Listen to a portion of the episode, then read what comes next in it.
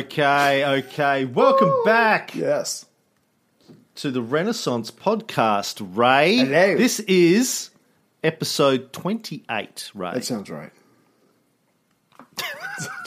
Glad you agree.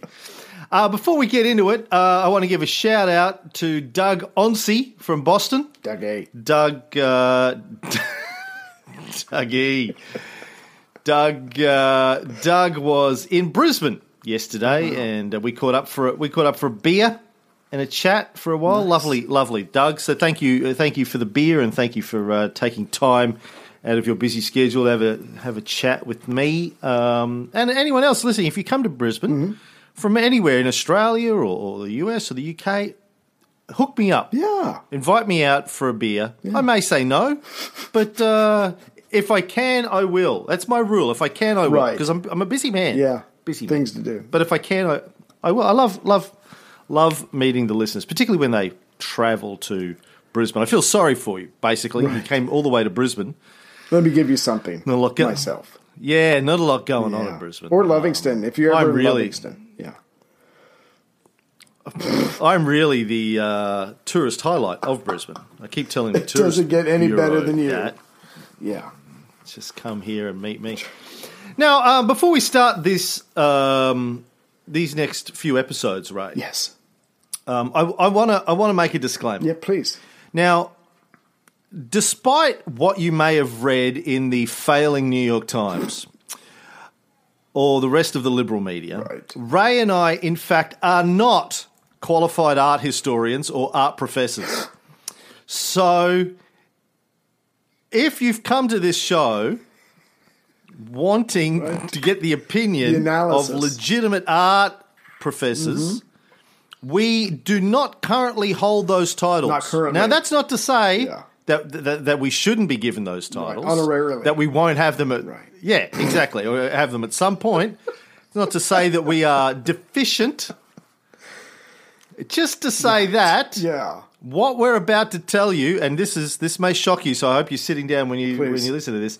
Everything that we're about to tell you, we got from books. Right. So uh, I'm apologize if that is shocking to you, and I say that because I feel quite insecure Yeah. about yeah, over my head.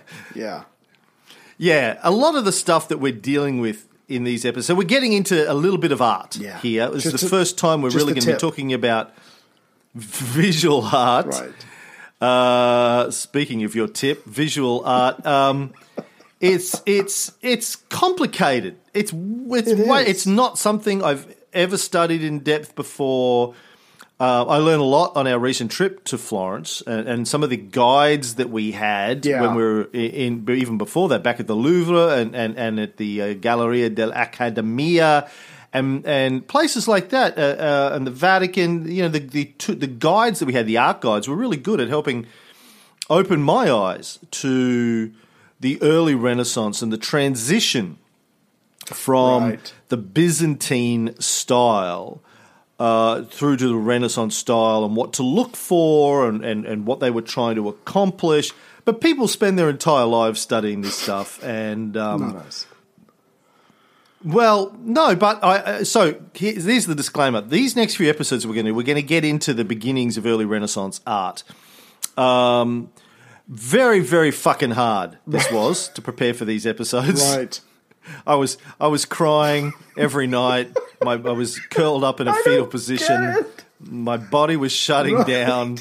Um, but at the same time, I really, really enjoyed it. Yeah. Uh, I, I learned a lot. Uh, I, I, it was a it was a privilege to spend all of the time that I did in the last week just studying this stuff in detail for the first time and having the opportunity to do what I've wanted to do for 20 years uh, since my first visits to Florence is to really try and get my head around what's going on here. So anyway, I hope I hope you dear listeners will go along for the ride. You know what you're getting. You've listened to us before. Right. We're not experts. We're going to do our best to read, absorb, and explain it to you in a way that you will hopefully uh, find entertaining and and and and you'll you'll remember it. But if there's those of you out there, I'm thinking of your Alex Kynastons, you know, smartasses that go to university and just on the study art. Yeah. yeah, we should. Yeah. We should. They're going to listen to this and go, "Oh, you guys don't know anything. The fuck you're talking about? We know that. That's right. We're, we're honest. Just about it. keep it to yourself." I will say this that after doing all this reading and studying and History Channel and YouTubing, I'm joking about the History Channel, um, it did make me want to go Um, you- back.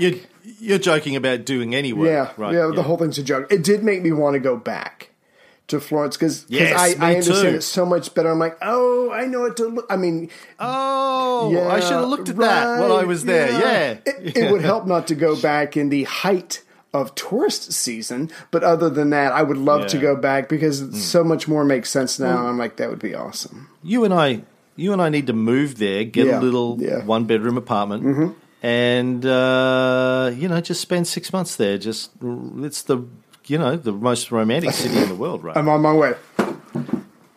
Doug Onsey was asking me, so tell me, how the fuck do you prepare for all this shit? By the way, Doug said he listens. Uh, his commute in Boston is one and a half hours each way. Wow. I think he said. My God. So More he said he listens him. to an episode. Yeah.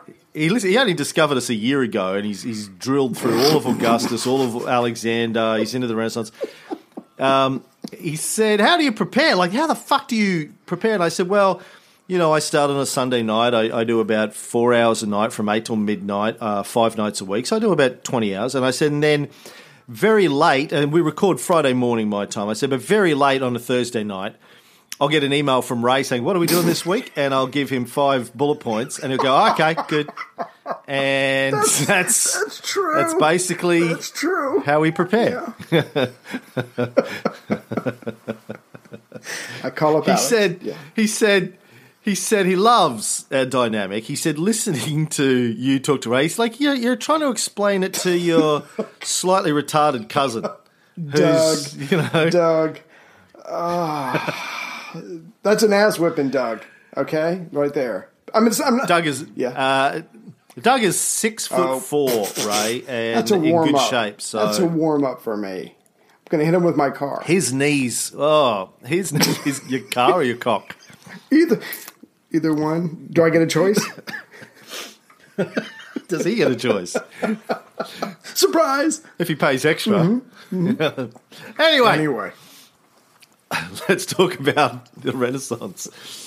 Um, if you've ever been to Florence, right? I have. Um, have you been to Florence? You have. have, yeah. Oh, that's good. Yeah. A- Anyone listening to this, if you've ever been to Florence, no doubt you've paid a visit to the Duomo, the, the Florence Cathedral, the uh, Cattedrale di Santa Maria del Fiore, Mm-hmm. the Cathedral of uh, Saint Maria of the Flower. Oh. Uh, known, known as the Duomo. Now, do you know what Duomo means, uh, Ray? ooh, no. Tell me that wasn't on the History Channel. By that, you mean the YouTube that you watched Right. five minutes ago. Right. The Duomo. What does it sound like, Ray? With your knowledge of Italian, which I know is quite extensive, Duomo sounds like. I don't know. Duomo. Death? I don't know. Okay. Yeah. It's the Italian word for cathedral. No, not So even there's lots of Duomo. That doesn't sound right. There's lots. There's lots of Duomos. Right. um, out there. Uh, famous one in Milan, the Milan Cathedral. Lots of Duomos, but this is the Duomo of Florence. It's a cathedral. Right. Now, we're not going to be talking about the Duomo much in this episode. Well, we we, we are going to get to it in a couple of episodes, but Right. we're going to be talking in this episode about the building right next to it, uh, which is easy to miss. Uh, it looks very similar, much smaller, f- similar facade, that green and white Yeah. marble uh, facade. It's it's older, um, and it's the Baptistery of Saint John, or the Battistero di San Giovanni. Ooh, I like that. Is yeah, Yeah. They turn you on. I want me to say it again. Please. Get a box of tissues. The Battistero di San Giovanni. now, this is one of the most historic and important buildings in Florence. Mm-hmm. It, it, it is also the uh, home of one of the earliest pieces of Renaissance art, and that's what we're going to be talking about. Um, particularly the doors of the Baptistery, Right.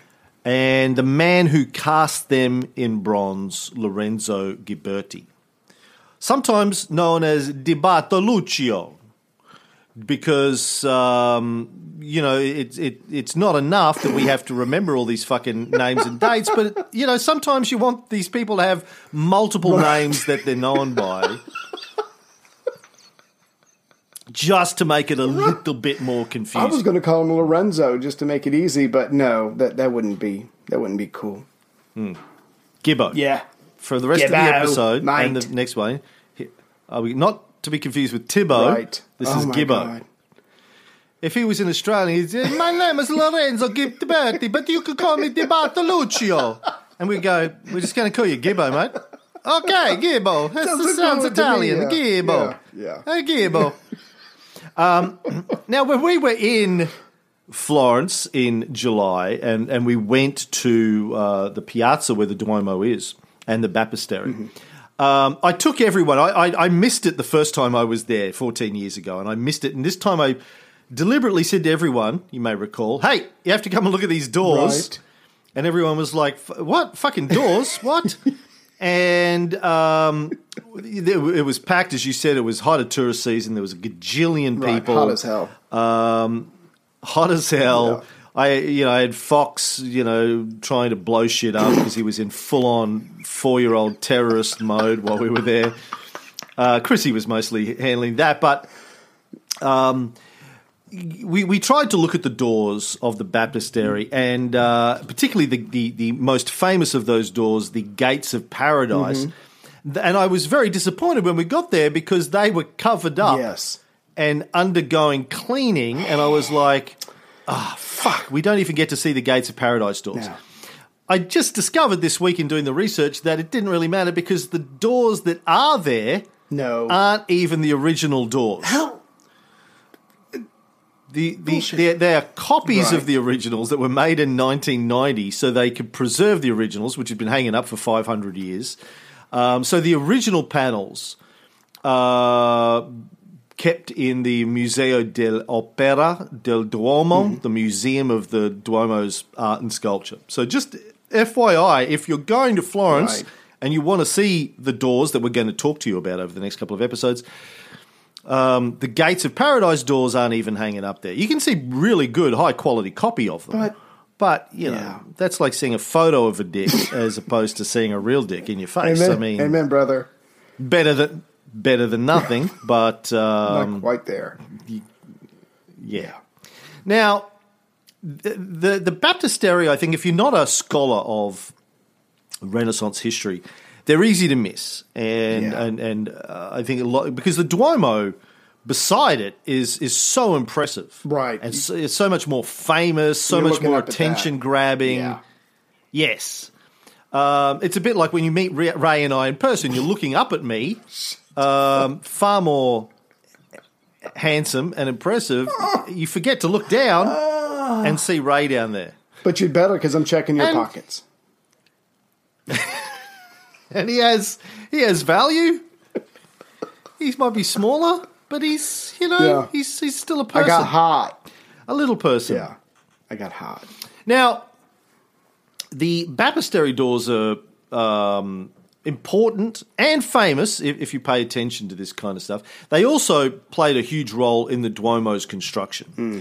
And, but we're going to get into more of that as we go on. Let's talk a little bit about Gibbo. Lorenzo Ghiberti. When was he born, Ray? He was born in 1378 in Pelago, a commune about 20 kilometers from Florence. Um, I didn't have a day, a month, or a day. Um, I guess that was lost or obscured or whatever. Did you have any anything other than 1378? Yeah, I had 1378 or 1381, depending on Okay, the source. right. There's a bit of a spread there on his date of birth. yeah. Okay. Yeah. Uh, Now, according to one story, uh, he was the son of Cioni di Ser Buonacorso Ghiberti right. and his uh, very, very loving and faithful wife, Fiore Ghiberti. Right. But um, at some point, it appears Yeah. the mother, Fiore, went to Florence and shacked up with a goldsmith by the name of Bartolo di Michele. Now, um, either it, this was case of true love, or he was able to give her lots of nice shiny necklaces because he was a goldsmith. Yeah. So we're not really sure who Lorenzo's biological father was. Uh, did she get knocked up by the goldsmith?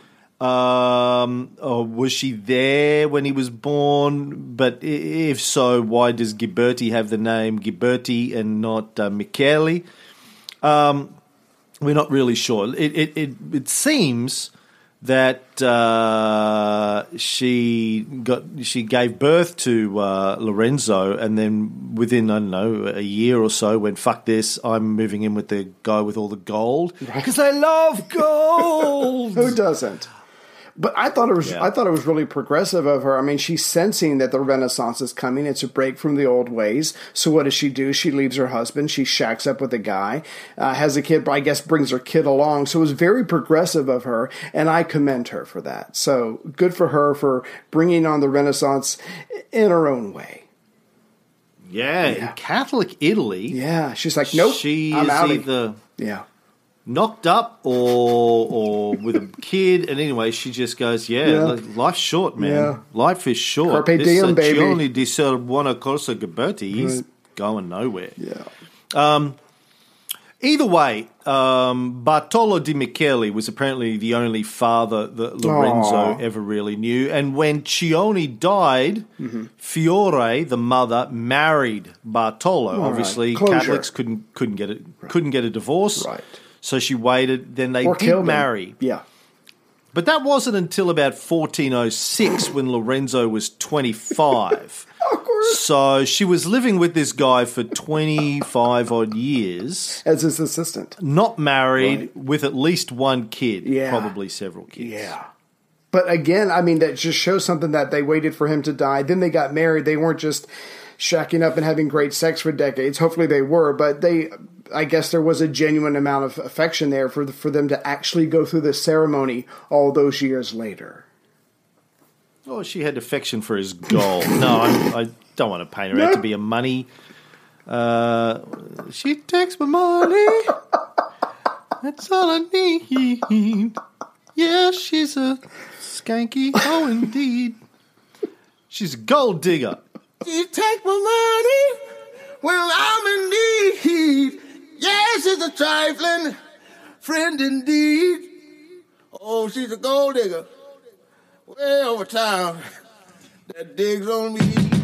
Uh, give me money. now I ain't saying she a gold digger, I'm in need. but she ain't messing with no broke niggas. Give me money. Now I ain't saying she a gold digger, I'm in need. but she ain't messing with no broke niggas. I gotta. Get down, girl, gon' head, get down. Gon' head, get I down.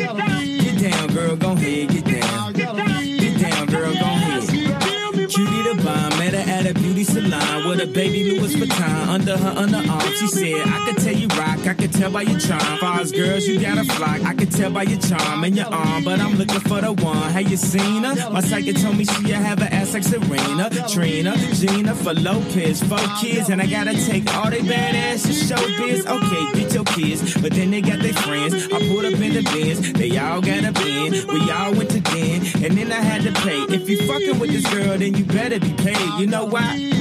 Take too much to touch her. From what I heard, she got a baby by Busta. My best friend said she used to fuck with Usher.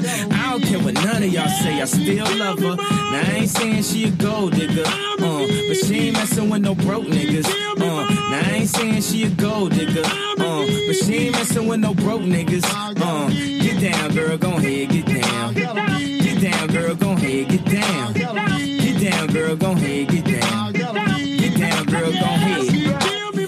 What I've always said about Chrissy. She's a reverse gold digger.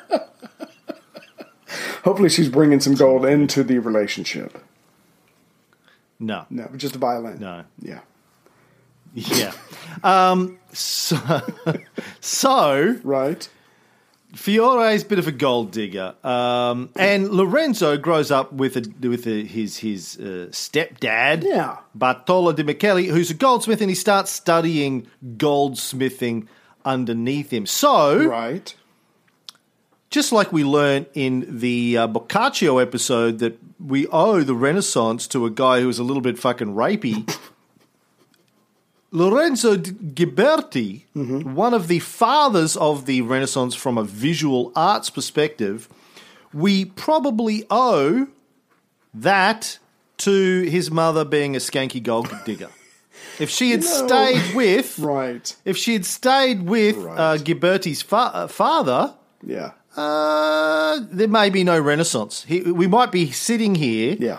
in 2018 recording this podcast um, Talking about something else. uh, under the uh, under the auspices of the uh, Catholic Church. You know, Right. We'd st- we, we'd just be talking about Jesus and how good Jesus, is. Yeah. With which fuck, that's my documentary. um, so, so Right. apparently Lorenzo's growing up um, studying goldsmith. He's and apparently he's pretty fucking talented. Like Right. he's he's he straight out of the gate. He's a master, better than his dad. Well, his stepdad. Somebody's dad. Yeah. But but then uh, the plague hits Florence again around fourteen hundred. Ooh. And uh, he has he he, he, the, he has to get the fuck out of Dodge Yeah. for a while. Yeah, so he goes to uh, Rimini, about 50 kilometers south of Ravenna, along the Italian northeastern coast. You know, so there's currently no plague there, so hey, it makes it a pretty good spot. He does get a job in the palace of Carlo Malatesta for the Lord of Pesaro. So he's helping with the frescoes there. Even though he started out goldsmithing, like you said, he had such a natural talent. He was um, allowed to take lessons from an instructor in painting, and so now he's um, he's in Rimini, uh, where the plague is not. He is now helping uh, paint frescoes. So he is following his passion, his love uh, for it. I'm not sure what he did with goldsmithing, just like these other guys we've talked about in the uh, the Renaissance who don't follow in their father's footsteps. But uh, he's he's painting. He's actually got a job out of it, and it's something he loves. And so I think he's pretty content at this moment. He's about 20, 21, Mm-hmm. 22, something like that. And he's painting the palace uh, of of this rich dude, painting the walls. But they give him a room of his own where he can study art. So when he's not on the when he's not on the job, Right. He's practicing painting, he's studying sculpture, he's basically Absorbing. studying all aspects Yeah. of the arts. Yeah, he's Yeah. throwing himself into it and, and he's going, oh shit, this is cool. I want to do all of this shit. And isn't that Um, better than going around raping people with at the point of a knife? I say here, here. Well, yes, but you know, the Senate hearing committee uh, for the Supreme Court may differ. um, listen, True. the the the FBI were given twenty minutes to investigate this, Right. Um, so come on, it's Yeah. all Sure, okay. it's done. Yeah, yeah. They did. They weren't allowed to interview Boccaccio or uh, Maria del Quino or anyone else who knew anything about it. But The milkman. investi- investigation's an investigation. We we can now say we had an investigation. People listening to this show like five years from now are going to be, what what, the, the fuck fuck?" were they talking about? Judge Kavanaugh. Doesn't matter. It doesn't matter. That's all we. That's all you Judge need to know. That's all you need to know. Supreme Yeah, Court yeah. Justice. Yeah. Probably um, King Kavanaugh by the time we get around to this. I'm sure the uh, Emperor Trump by 2023 will have given uh, Kavanaugh Pass his over. Right. kingdom. Yeah. Is Probably George, Virginia. Georgetown Kingdom. Oh, there we go. Yeah. Oh, Virginia? Okay. Um, now, once the plague had died down in Florence uh, this time around, in 1401, it was relatively short. There wasn't many people left to kill, I guess. The, the, the, uh, the, the, the powers that be, Right. the, the senor, signoria, the, uh, the, the governors of Florence and the, and the guys that were in control of the baptistery, decided they were going to do something big to thank Jesus for sparing them, Right. uh, some of them, the ones that survived from the plague. Yeah. Um, me, I would have been going, Jesus, why do you keep sending the fucking plague right.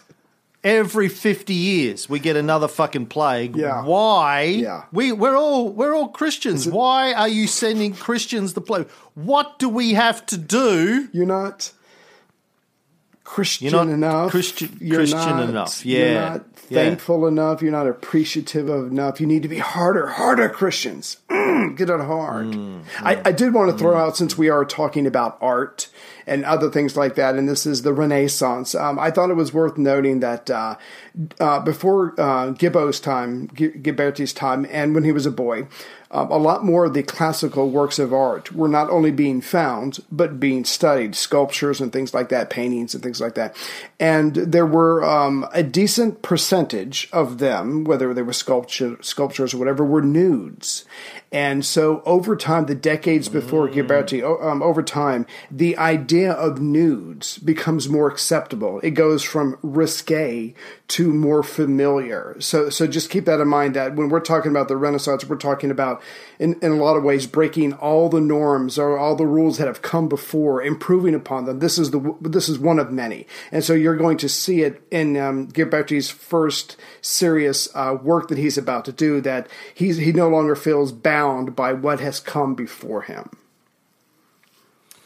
Yeah, so we're talking 1400. So this is 70 odd years after Petrarch and Boccaccio and these guys start reviving Right. the appreciation of the ancient world. They're doing it through literature. Mm-hmm. They're recalling the, the, the poems of Virgil and the, the writing of Cicero and they're getting into aspects of Aristotle and, and, and Seneca and, and these sorts of guys that the people in, in Italy were familiar with, but these guys really uh, get deep, deep into it. And as we d- talked about in Boccaccio, towards the end of his life, he uh, trans uh, produced this masterpiece on Greek mythology, um, like an encyclopedia of Greek mythology, which he tra- had translated or translated himself with the help of his uh, Greek master he brought over from Constantinople. Right. All of these old Greek myths, from Greek, which no one could fucking read in Italy, into Latin, Right. that the educated could at least read. And people started to get fascinated. It's like uh, imagine imagine uh, uh, DC Comics uh, uh, were written in a strange language and, and no one had been able to read them for a hundred years. And all of a sudden, somebody starts translating Superman, Batman Whoa. comics, and Wonder Woman, Yeah. and Justice League, and you're able to read them for your first time. Like, oh, holy shit, there's some cool stories in here. Right. For the first time, people were actually able to read this stuff and start to, you know, get their head around these stories. It's become a thing. People are drilling, diving into it for the first time in in a thousand years. And it- and and that leads to an interest in, as you say, into the, the ancient arts again. Yeah. For for the last thousand years, they saw uh, if they did uh, uh, stumble across a piece of ancient Roman or ancient Greek art, they just thought it was nonsense because it, it wasn't talking about Jesus for a start. So what's the point?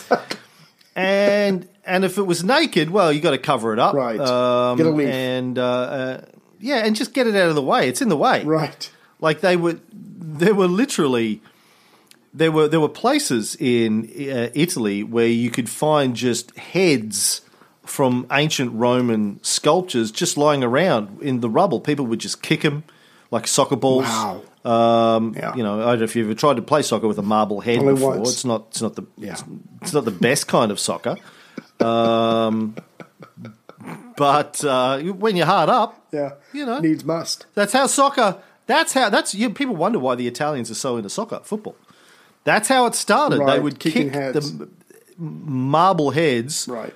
And eventually, after hundreds and hundreds of years, somebody said, Wait. "What if we made a ball that wasn't made out of marble?" And that.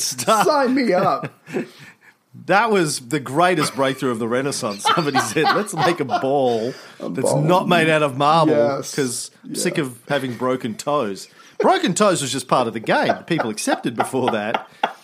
It was that's how you, you, you kept score. right. How many broken toes you ended up with at the end of it? The Yeah. more broken toes you had, First the- one the to 25. Exactly. exactly. Yeah. 25 broken toes. for the whole team. No, but I also wanted to mention, Oh, b- besides the uh, the the uh, uh, city leaders, Florence city leaders, it was also the Cloth Importers Guild that was helping out with this. That was making that decision. Going, let's thank Jesus for all this, and they're going to put up a substantial amount of money for this uh, celebration, and they know it's going to take years, but they don't care. They want the best, and they can afford it because by this time Florence is rolling, rolling in the in the dough. How much money did they put up for it? Was it two hundred thousand? Oh my God! You're reaching. What, what, what did I see on YouTube? Something like two hundred thousand. Was it ducats or florins or I can't remember. What's the answer? You, you, you, you didn't think it was worth writing down. You thought I you watched this and watching you thought there's no way. Look, I There's don't no have to way take Cam's this gonna- shit. There's no way Cam's going to ask me that question. I'm And sure I'm pretty safe not writing this down. Right. so what's the answer? It, it, it- the eventual cost was twenty two thousand florins, That's what I which was- was equal Right. to the entire defense budget of the city of Florence. Damn. So, imagine if the United States spent seven hundred billion dollars on a single art project, which is their def- your defense budget but you're thinking God each year. Right. each year. Um, yeah, on a single art project. Imagine if you said, like, Trump said, look, we're going to take $700 billion and we're going to give it to Cam and Ray to make a podcast. I'd go, that's it? That's, all? so much. Really? Okay. What's Ray going to do for coke and hookers? But, um, now, the uh, yeah, you said the cloth importers is the Arte di Calimala. Mm-hmm. Now, w- they, they were putting up the money for this. Now, we haven't explained the role of the guilds yet, and and we will. We, we're going to do a separate. We're going to get Yeah, into a separate series. We're going to talk about the the politics Right. of Florence, because obviously, a very important component of this whole Renaissance story is the politics of Florence. Um, all I want to say at this stage is the guilds were really important. Um, they a, a guild was basically a group of craftsmen or businessmen who would get together to talk about their industries, like an industry body. The guilds were very protected in Florence in those days. Not anybody could just go, "Hey, I'm going to be a goldsmith." They go, "Wait, wait, wait, Yeah. wait, wait, wait, son. No, no, no, son. No, you don't understand. We've we've we've already got 23 goldsmiths in Florence. Right. There's no room for Yeah. 24. You something got to wait till somebody Yeah. somebody dies, uh, or you've got to buy your way in. It was very regulated. Absolutely. Um, and uh, you basically had to have a license, but also it was about quality control. Yeah. Uh, they had a you know the reputation of their industry. Uh, um, if they wanted to make sure that anyone in the rest of Italy or Europe knew that if you buy gold from your Florentine goldsmiths, it's going to be the highest quality. Right. So they helped everyone from a trade perspective. So they had to maintain quality standards. Um, but and as we'll see in other episodes, these guilds were very wealthy at this juncture Yeah. and very powerful politically Mm-hmm. because they got to have a large say in the government of Florence. They basically ran the government of Florence in between the years when the, the Medici weren't running it. Right. Um, and uh, and yeah, Florence had broken away from. They didn't have a king. They didn't really listen to the Vatican so much. Uh, they they was their own authority in the city. It was run by business people, and that's one of the reasons why the Renaissance emerged out of Florence was because it was run by a bunch of rich business people Right. um, who decided that uh, art was important in terms of for their status, for their stature, and it created a lot of demand for high quality art. But we'll get into that in in our politics episodes. It's one of the one of the problems with this Renaissance thing. As you know, Ray and I were talking about this off air before. Um, there's so much happening simultaneously, particularly in this 150 year period. You know, Yeah. from 1350 through to 1500 so much going on politics, religion, the different streams of the arts um, that we, we can't tell it really in a linear sense. We're going to have to jump around a bit and focus here, then focus there. Um, if, if if we just did a linear thing, it'd get confusing. We'd be we'd be crossing our streams all the time, and you never cross your streams. Boom. If I could just add to that real quick, um, I don't know if we've ever just come out and said this, but uh, I think a lot of people just uh, probably know enough about the Renaissance to know that all these various city states were um, were fighting each other. Sometimes literally, at least uh, uh diplomatically or politically. Um, I think we mentioned a couple of episodes ago about. Oh, I can't remember his name, who took over Rome and then tried to bring all of Italy under him. So, so there's no nationalism as far as Italian wide that's going on here. And all these cities when they're not fighting militarily against each other and trying to take over and keep the Pope at bay, they're fighting in another way. They want the most grand city. They want the most grand cathedral or the baptistry or or the or the church or whatever. The, the point is they're spending a ton of money, just like Cam said a minute ago, to compete to have the best of everything in the city. And I don't think we can truly appreciate in our cynical age, the, the, the pride, the civic pride that at the very least these guild member members had. Maybe not your average guy on the street who doesn't care because it's just trying to survive from day to day, but these the guild members had incredible pride in the city. They wanted to make sure they were never taxed, so they spent a lot of money on defense. But at the same time, they spent a ton of money on art because they want their city to literally outshine everybody. Maybe it will please God, I don't know, but at the very least, it is a matter of civic pride and as we're about to see, they take this extremely seriously. Yeah, well, they wanted it to be the new Rome. Remember, mm. a few episodes ago, we were talking about Petrarch finally went to Rome mm-hmm. after reading it, reading about it for years, and he got there and he went, "Wow, this is a piece of." Um, the, the, the, the, the popes had gone. Um, it had obviously fallen into disrepair yeah. after the fall of Rome, and population had shrunk. Anyone who was anyone got the fuck out of there. Thousand years later, he rocks up and he's like, "Wow, this this, this was it. once the greatest yeah. city on earth, and now it's just crumbling." And so they were trying to, I think, make Florence the new Rome. Mm-hmm. Uh, they wanted it to be as magnificent as Rome had been uh, during its its heyday of right. the Roman Empire. Beautiful buildings, beautiful art. A, a, wonder to behold. And there are all sorts of uh, trade uh, and tourist uh, power benefits sure. of that. If, if, you're the place where everyone wants to go yeah. and where all the all the best people live and all the best shit comes out of it, there's a lot of economic mm-hmm. benefits in that it's not just uh, doing it because you like beauty. Right. There's, there's, there's, there's advantages. Crass commercial reasons for it. Exactly. Gotcha. Anyway, let's get back to the baptistry. So the the uh, there was this competition announced. They were gonna they wanted to build a new set of doors mm-hmm. for the baptistry. Exciting.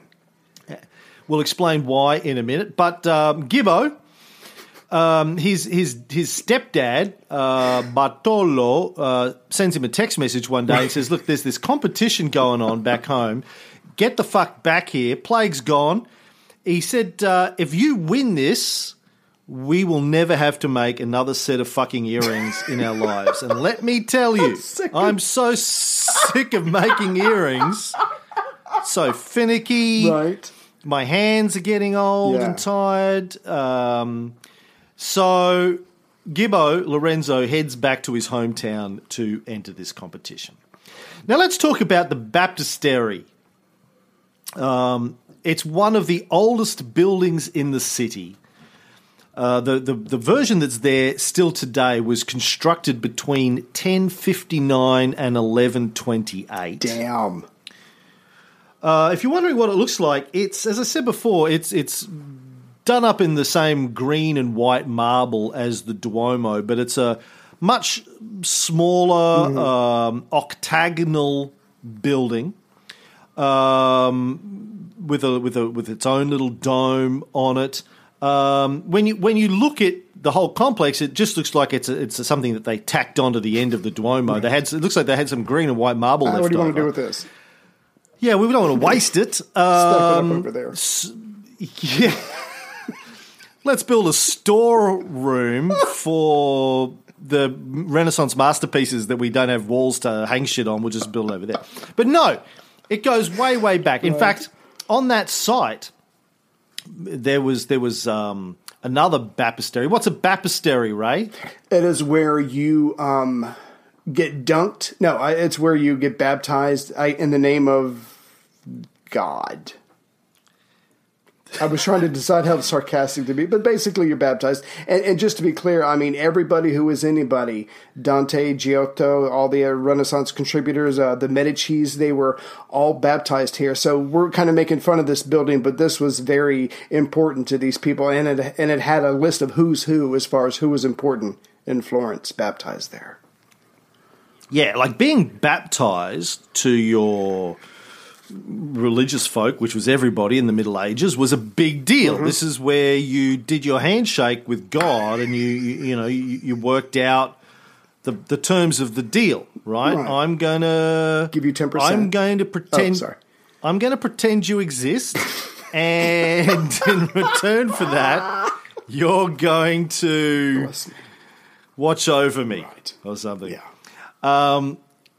And but this baptistery had, uh, well, baptistery had been on this site since fucking way, way back. Right. Uh, and by the way, the baptistery is still being used for that to this very day. When That's we were there, Right.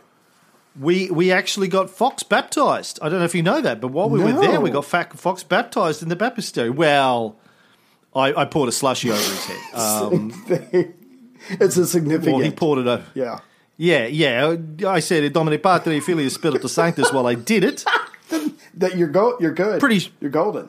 Pretty sure that pretty sure that Yeah. counts. No, when we were there, there was signs up saying it was closed the, between these hours on this day for baptisms. People are still Wow. using it for baptisms in Florence. That's a big to deal. This very day. That's pretty impressive. It is. I'd almost consider getting baptized Just to uh, say you there. Just yeah. Do you get a T-shirt? Yeah, yeah. That would be badass.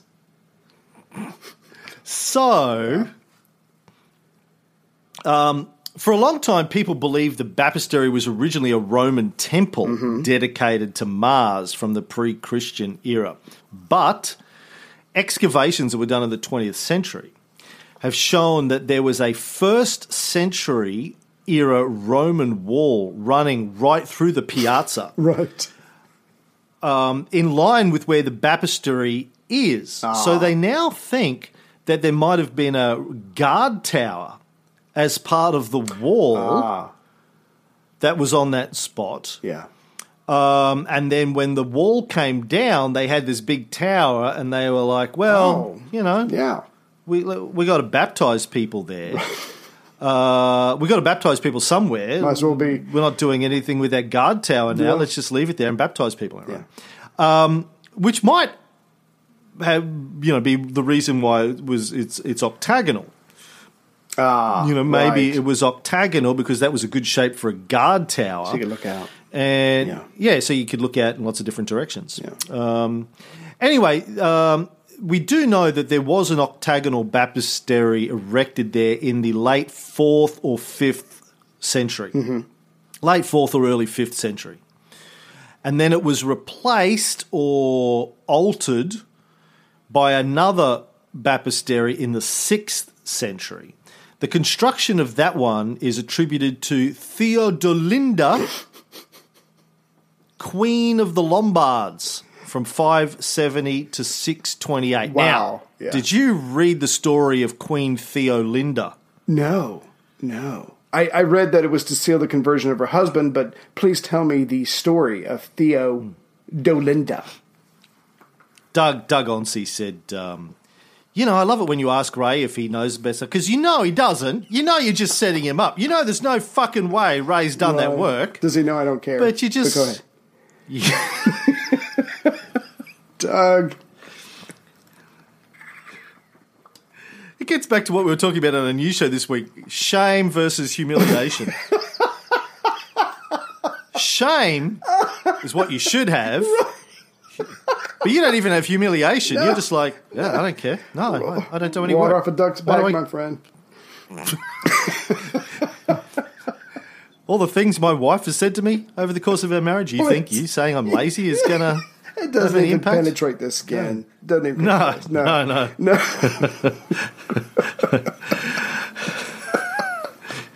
That's a, it's a compliment compared to what my wife says to me on a daily really basis. is. But yeah. Yeah. Um, Yeah, so Theolinda, Queen of the Lombards. Now, you're right. Yes, she did it to baptize her husband, King Authari. Right. Now, she was a Bavarian Catholic. Mm. Um, and he, being a Lombard, was probably Arian, although he could have still been pagan. Right. Um, at this stage, in the early sixth, uh, early seventh, late sixth, early seventh century, um, the Lombards had started to convert to Christianity, but they were converting to Arian Christianity. But the mostly in the sort of aristocracy, though the the the, the masses of the Lombards were probably still pagan at this juncture. Anyway, um, she wanted him to be a Catholic like her. I think that was sort of one of her conditions. You want to you want to you want to hit this. It has to be in the. I got to dunk. Jesus will be watching. Yeah, I gotta dunk Jesus you. will be watching. Yeah. yeah. You got to be a Catholic. um, so he did for he, for the pussy. He I uh, converted. Yeah. You know, you did. what do you mean you would? You did, motherfucker. You converted. You converted to Catholicism. I gotta say, I gotta say, I don't know about King Authari, but for me, it was worth it. It was that good. So hopefully he has something on my level. That's all I'm saying. For people who don't know that story, because I can't remember what show we talked about. Oh, it was this show? we did the Boccaccio five years thing. Yeah, you did. I did. Well, um, Where's my it- I think it's worked out. I, think it worked out for you a little bit better than it did for King Authari because she poisoned him a year later, and But she made sure he went to married heaven. his successor. I'm sorry. Go ahead. Married married his successor. So she uh, was like, "Listen, uh, I want to be queen of the Lombards. Right. So you got to marry me. Before you can marry me, you got to convert." He converted. He married her. Then she killed him. Wow. And married married some other dude. Yeah. But at least he died a Catholic. Yeah. So uh, so he went to heaven, Yeah. and it's all okay. Yeah.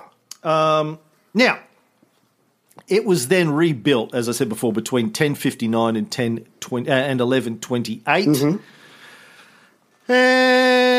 uh, then around 1329, the sculptor Andrea Pisano built a set of doors for it. Bronze doors. Well, wooden doors with bronze uh, scenes Right. uh, that he sculpted in relief. 20 scenes from the life of St. John the Baptist. Baptist, which is not bad going considering what we know about St. John the Baptist would fill probably th- two paragraphs of the Bible. You're stretching it Uh, out. and yeah. pretty much all we have on the life of John the Baptist is in the Gospels, and we know we really only have one Gospel, Mark. The others are just copies of Mark, and and a little bit he gets briefly mentioned in um, Flavius Josephus uh, book on the antiquities of the Jews. Right. So he, he gets like a line there and a couple of lines in the Gospel according to Mark. That's pretty much it. Um, so somehow Pisano turned that Spread it out. into 20. 20, 20 scenes. Yeah. I think it was like Tuesday at 9 a.m., Tuesday at 9.01 a.m., Tuesday at 9.02 a.m., Done. Tuesday at 9.03 a.m. Yeah. And that's all we that's all we've got. um, I will talk about Pisano uh, a little bit later on. He was one. He was very important, um, sort of pre-Renaissance or Right. maybe very early on uh, Renaissance artist. But um, yeah, thirteen twenty nine. So a good seventy years uh, earlier before for this competition is going on. But now they wanted more doors because um, I don't know about you, Ray, but one of my one of my one of my policies is um, you can never have enough doors. You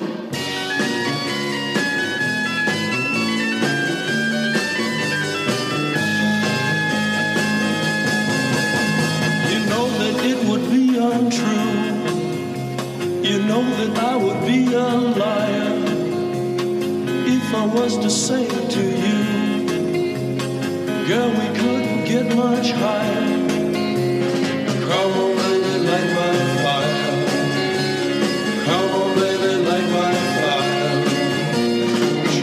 Set the night on fire. Yeah, thank you, Lizard King. Yes. Hey, before we go on, I wanted to get your opinion on something because you were saying that um, it was common. I think you were saying that it was common for baptistries to be octagonal shaped. And um, I wonder if that had to do with the fact that this building went back so far. Maybe it helped establish that precedent which is just a total shot in the dark for me. Or maybe it has something to do with the number eight, which is a symbol, a very important number in Christianity. Did you did you um, read or come upon anything like that? No, is it because Jesus had eight arms? um, he was really the, the Octo Eight, uh, King? No, Um, no, no. The number eight is a symbol of regeneration in Christianity, signifying the six days of creation, the day of rest, and a day of recreation through the sacrament of baptism. So, eight things, eight days, eight sides. It's all. I know it sounds like the number nineteen with Louis Farrakhan or whatever the fuck, but but that's what the two the two reasons I came across why it was eight sided. I was just wondering. Oh, I've never, Yeah. I've never heard that before. Okay. Yeah, no, I don't know. I, I don't know. Um, yeah, the role of eight. No, you got me there, Ray. Nope, I, I did at one point think about writing some jokes around eight, but then I ran out of time to write the jokes. So Right. No. More than I have. no. And, and, and, and so, yeah. Yeah. oh yeah. What? No, I was just going to say, and, and everybody could probably guess this, but um, obviously with with um, putting on the this competition with these doors, um, uh, we were saying earlier that um, obviously Florence is coming up in the world. It's growing as an economic and political power, and it just wants to show it off. And how do you do that by spending a shit ton of money on almost in most ways useless but beautiful art? Well, no, I think this was seen as being a votive offering. It was Yeah. because if there's one thing that we absolutely can be sure about when it comes to Jesus is that he likes shiny bling. very, it's very well uh, understood. He, in fact, I mean, it's I don't know if this is in your copy of the Bible. Right. But in my copy of the Bible, um, which I got from the Prosperity Ministries uh, in uh, USA, it says that uh, in uh, in the Sermon of the Mount, he said, uh, "Blessed be the people that give me money." That's um, Putting it out there. foundational to my understanding of Christianity Yeah. and and and the Florentines knew this, so they were making these extremely expensive doors to thank Jesus for sending them the plague. um, They were like, "Thank you." Look, most of our family, our children, um, our elderly, uh, completely innocent people died again Yeah. Yeah. from the plague. Thank you, Jesus, for testing our faith. Because there's nothing like. There's nothing we like better than having our faith tested. To be able to pass one of your tests. Yeah. You know, you could. It's. It, you could just ask us, but no, we're glad that Put you don't ask. whale, Right. Kill all of our families. That's the only way, quite honestly, that we would even accept our faith being tested, is to just mercilessly, in an extremely agonizing and painful way, Yeah. kill off our children, our elderly, our husbands and wives, our mothers, our fathers, our brothers and sisters. Please keep Yeah. doing it. Let us make these doors to thank you for our suffering. I, I, I think, can't remember if we mentioned this on the last couple of episodes, but what, what Florence and other places would do when they had when they were hit by the plague is they would dig a very long, deep trench, and one by one they would put the bodies down in there. And it took it took a little bit of while, but once you know you stack one on top of the other, one on top of the other, and when it, when it fills up, you cover it up with dirt and you build another long trench. And so there's tr- a lot of trenches outside of Florence and these other major cities where, like like you were saying, like forty to fifty percent of the bodies could be wiped out. But what I wanted to do was get in a TARDIS and go back to Florence a hundred years after the doors, because, like you said a second ago, the doors are like, okay, there was a horrible uh, plague in 1348. We didn't get hit hard as we had before. Maybe we didn't get hit hard as other people. So we're we're thanking you for taking it easy on us this time. I'd love to go up to a person in Florence a hundred years later and go, so how many plagues have you had since you put up the doors? I'd probably get kicked in the nuts because I'm sure the plague is still around. But I guess they just don't think in terms like that. I mean, uh, like you were saying, I mean, God is all, religion is all, faith is all to these people. To actually spend this kind of money, thank you for, for thanking God for a slightly less worse plague, just seems insane to me. Well, the point is that that was the reason they built the doors. It wasn't Mm-hmm. just because they wanted to do some bling. It was. Yeah, thank you. Well, you know, I think there is there is part of it that says our, uh, the, the, we love Jesus more than Milan loves Ah, right. Jesus because we're going to spend more money on it, and then right. he, you know, in in the next war that we have with Milan, um, it's Jesus will. Jesus will probably be on our side. Yes, they're Christians as well, but at the end of the day, Better bling. Jesus can Jesus has to pick a fucking side. Right. Like get off the fucking fence, Jesus. Pick a side in this next war between ah. Christian on Christian war.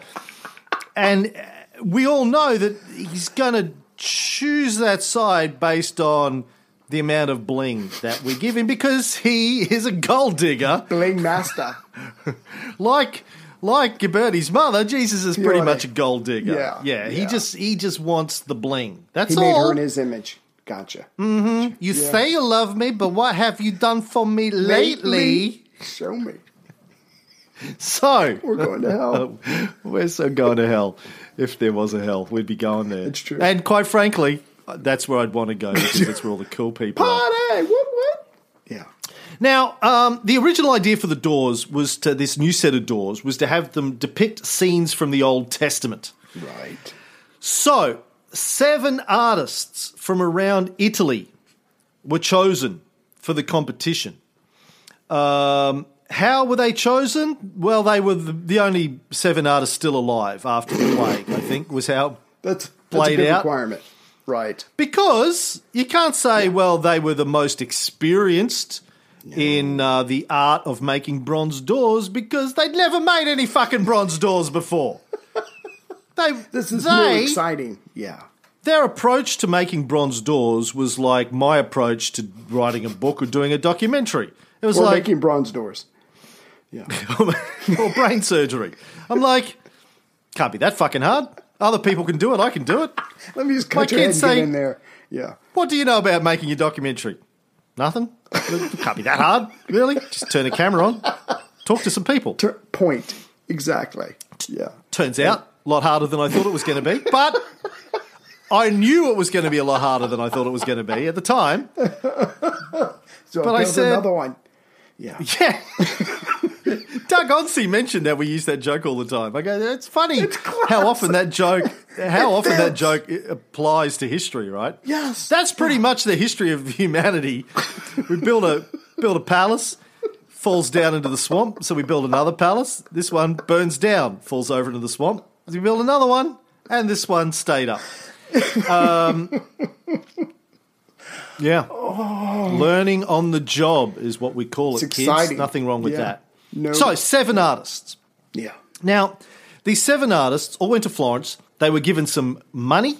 Yeah. They were given some bronze, and they were given a year to complete their submission for the competition. Right. And the, what they had to do build was a single panel. So these panels uh, are, are, you know, relatively large. They're, I don't know exact dimensions. I didn't write down the exact dimensions. Did you write down the exact dimensions? That's a good joke. No, no, I didn't. No. no, I, I, I'd read that they were given four panels each, obviously to practice on about seventy-five pounds worth of bronze, and like you said, at the at the end of one year, they had to come back with their their one entry for the contest. Yeah, so it's it's it's a panel. I don't know. Let's let's say there's there's sort of a, a foot by a foot, roughly. Yeah, something. Um, there's there's going to be like 24 of them on a door. So you know, and these are Can't big fucking big. doors. But one of these, they're based on Pisanos that he'd done in 1329. But the, the the the one scene that they need to depict for the competition is the Old Testament story of how God tested the faith of Abraham Right. by commanding him to sacrifice Isaac, his only son, who had been born to Abraham and his wife Sarah when they were like 300 years old. It appears in Book of Genesis out. 20, Right. 22, 1 to 12. Yeah. So um, in in this story, Abraham with two servants and a donkey takes Isaac into the wilderness, up into a mountain, and just and he's got a he's putting a knife to his Right. son's, son's throat. Yeah. God sent an angel, couldn't even be bothered to do it himself. Sends an angel to tell him that all right, you passed the test. I Yeah. believe that you believe Psych. in me. Right. Um, you know what? You can look. There's there's a sheep, a ram caught in a nearby thicket. Kill that instead, and we're good. I'll, I'll happy as long as as long as you kill something. I'm all right Cut its throat and, and blood pours out, and I am appeased, says your God. because Yahweh, Yahweh, in His extreme Mm-hmm. wisdom, Besides Bling. couldn't think of it. Couldn't think of any other way. No, this is before Jesus. It's Oh, oh, Jesus sorry. that's into the Sorry. bling. Yeah, Gotcha. yeah, Yahweh.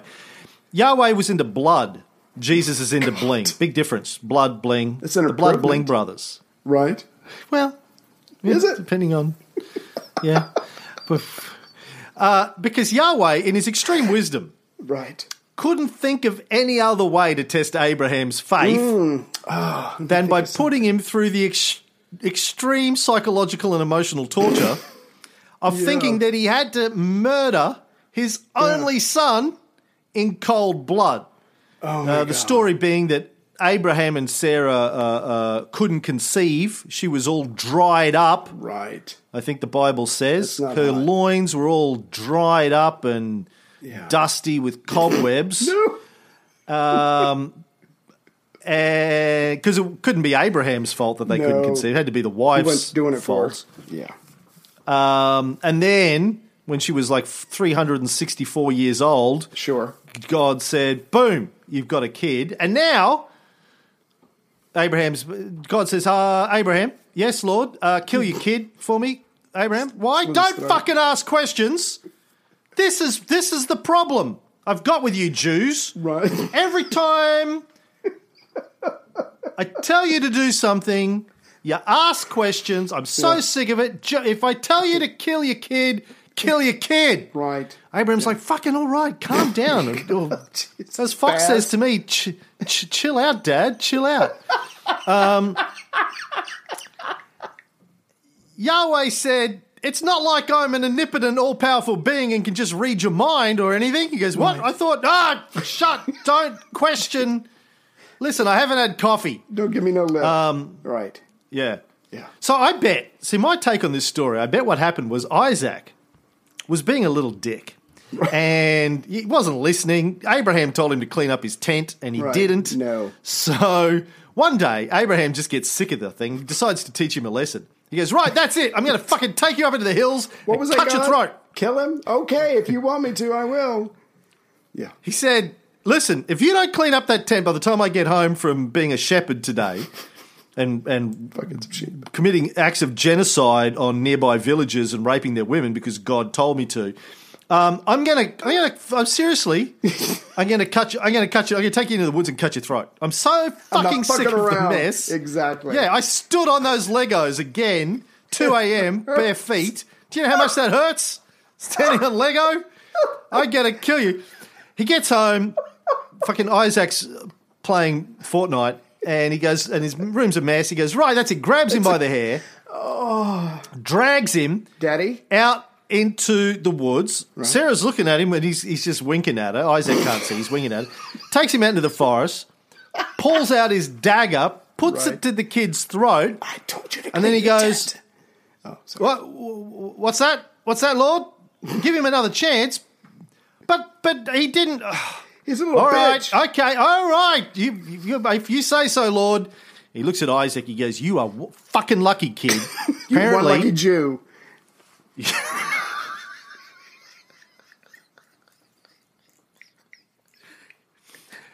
Yahweh says, instead of killing you, I just need to cut the skin off the tip of your dick. And Isaac's like, what? Oh, fucking Hey, what? it's not me. He goes, hey, hey, what would, would you prefer? I could kill you Right. or cut the skin off the end of your dick. It's your choice, Yahweh says. Don't don't don't flinch. That is Yahweh with the cutting and the slicing and the blood. What is it? Now, Christians, of course, think that this story Right. um, is a foreshadowing of the sacrifice of Christ, his only son. He had to kill his only son, etc. It's kind of like Chekhov's gun, which, by the way, is my favorite episode of Star Trek. But of course, Jews had been telling each other this story for hundreds of years before Jesus showed up Right. and started ruining the livelihood of Israeli fishermen and bakers. Um, they were like, "Why? What? Why aren't people buying our fish and our bread today? Like we, What- the, what the shops are empty." They go, "Didn't you hear? Fucking Jesus, he's down the road, just making magically making fish and bread appear." They're like, "Well, fuck, He's going to flood Like, the market. He's driving. why? Why would he do that to us? Like, what have we me, done?" Jesus. You're killing me. Well, me. you don't believe in him. What do you mean I don't believe in you? You, you, you, you, you're there. I mean, I can see you. Touch. Touch. Yeah. Yeah. What? Why are you doing this? And that's when they started guilds. They're like, we can't. That's right. Jesus, you can't just run. You, yeah, you can't just run around destroying our livelihoods like that with magic. Like seriously, dude, Dude, we've not cool. Not cool, dude. I, my, my, myself, my father, my his father before him. We've been in this same fucking fish tent. Yeah. You know how what this tent smells like? For twelve generations, we've been gutting fish in this tent. I've been working in it since I was two years old. You come along, now people expect it for free. Right. like, don't you what? kids come along and Harry Potter this thing and, and fuck me up like that. That's just not cool, man.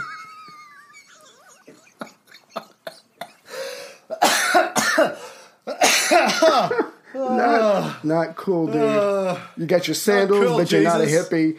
You're a dick. Yeah. No, just get Yeah. Commie, thinking people get it, deserve food for free. I'm a Fucking businessman. Jesus, the fucking commie. of the middle class. I'm not a businessman. I'm a business man. They started doing beat poetry. Anyway, Where were we? so the Christians think this is all, you know, foreshadowing, or, and I'm just throwing this out there Right. um, as an alternative model, or possibly, call me crazy, call me stupid, the guys that wrote the New Testament had a copy of the Old Testament in front of them and were like, hey, let's write a modern adaptation that Gentiles can get into too. Brilliant. Uh, this whole killing his only son thing, uh, you know, it kind of worked as a as a motif for the Jews 800 Yeah. years ago. Let, let's just write a modern version for the One non-Jews. Yeah. Turn it to 11. Yeah. But no, no, they, they think it's a, a foreshadowing, not Ah. that the guys just had a copy of Harry Potter in front of them and were like, yeah, let fucking J.K. Rowling, let's just rip that shit off. Anywho, Right? that that's the end of this episode. I mean, we're, Yeah. we're, we're, we're, we're, Yeah. And we apologize for the last 10 minutes. Do we? No. Do we though? Sorry, No. not sorry.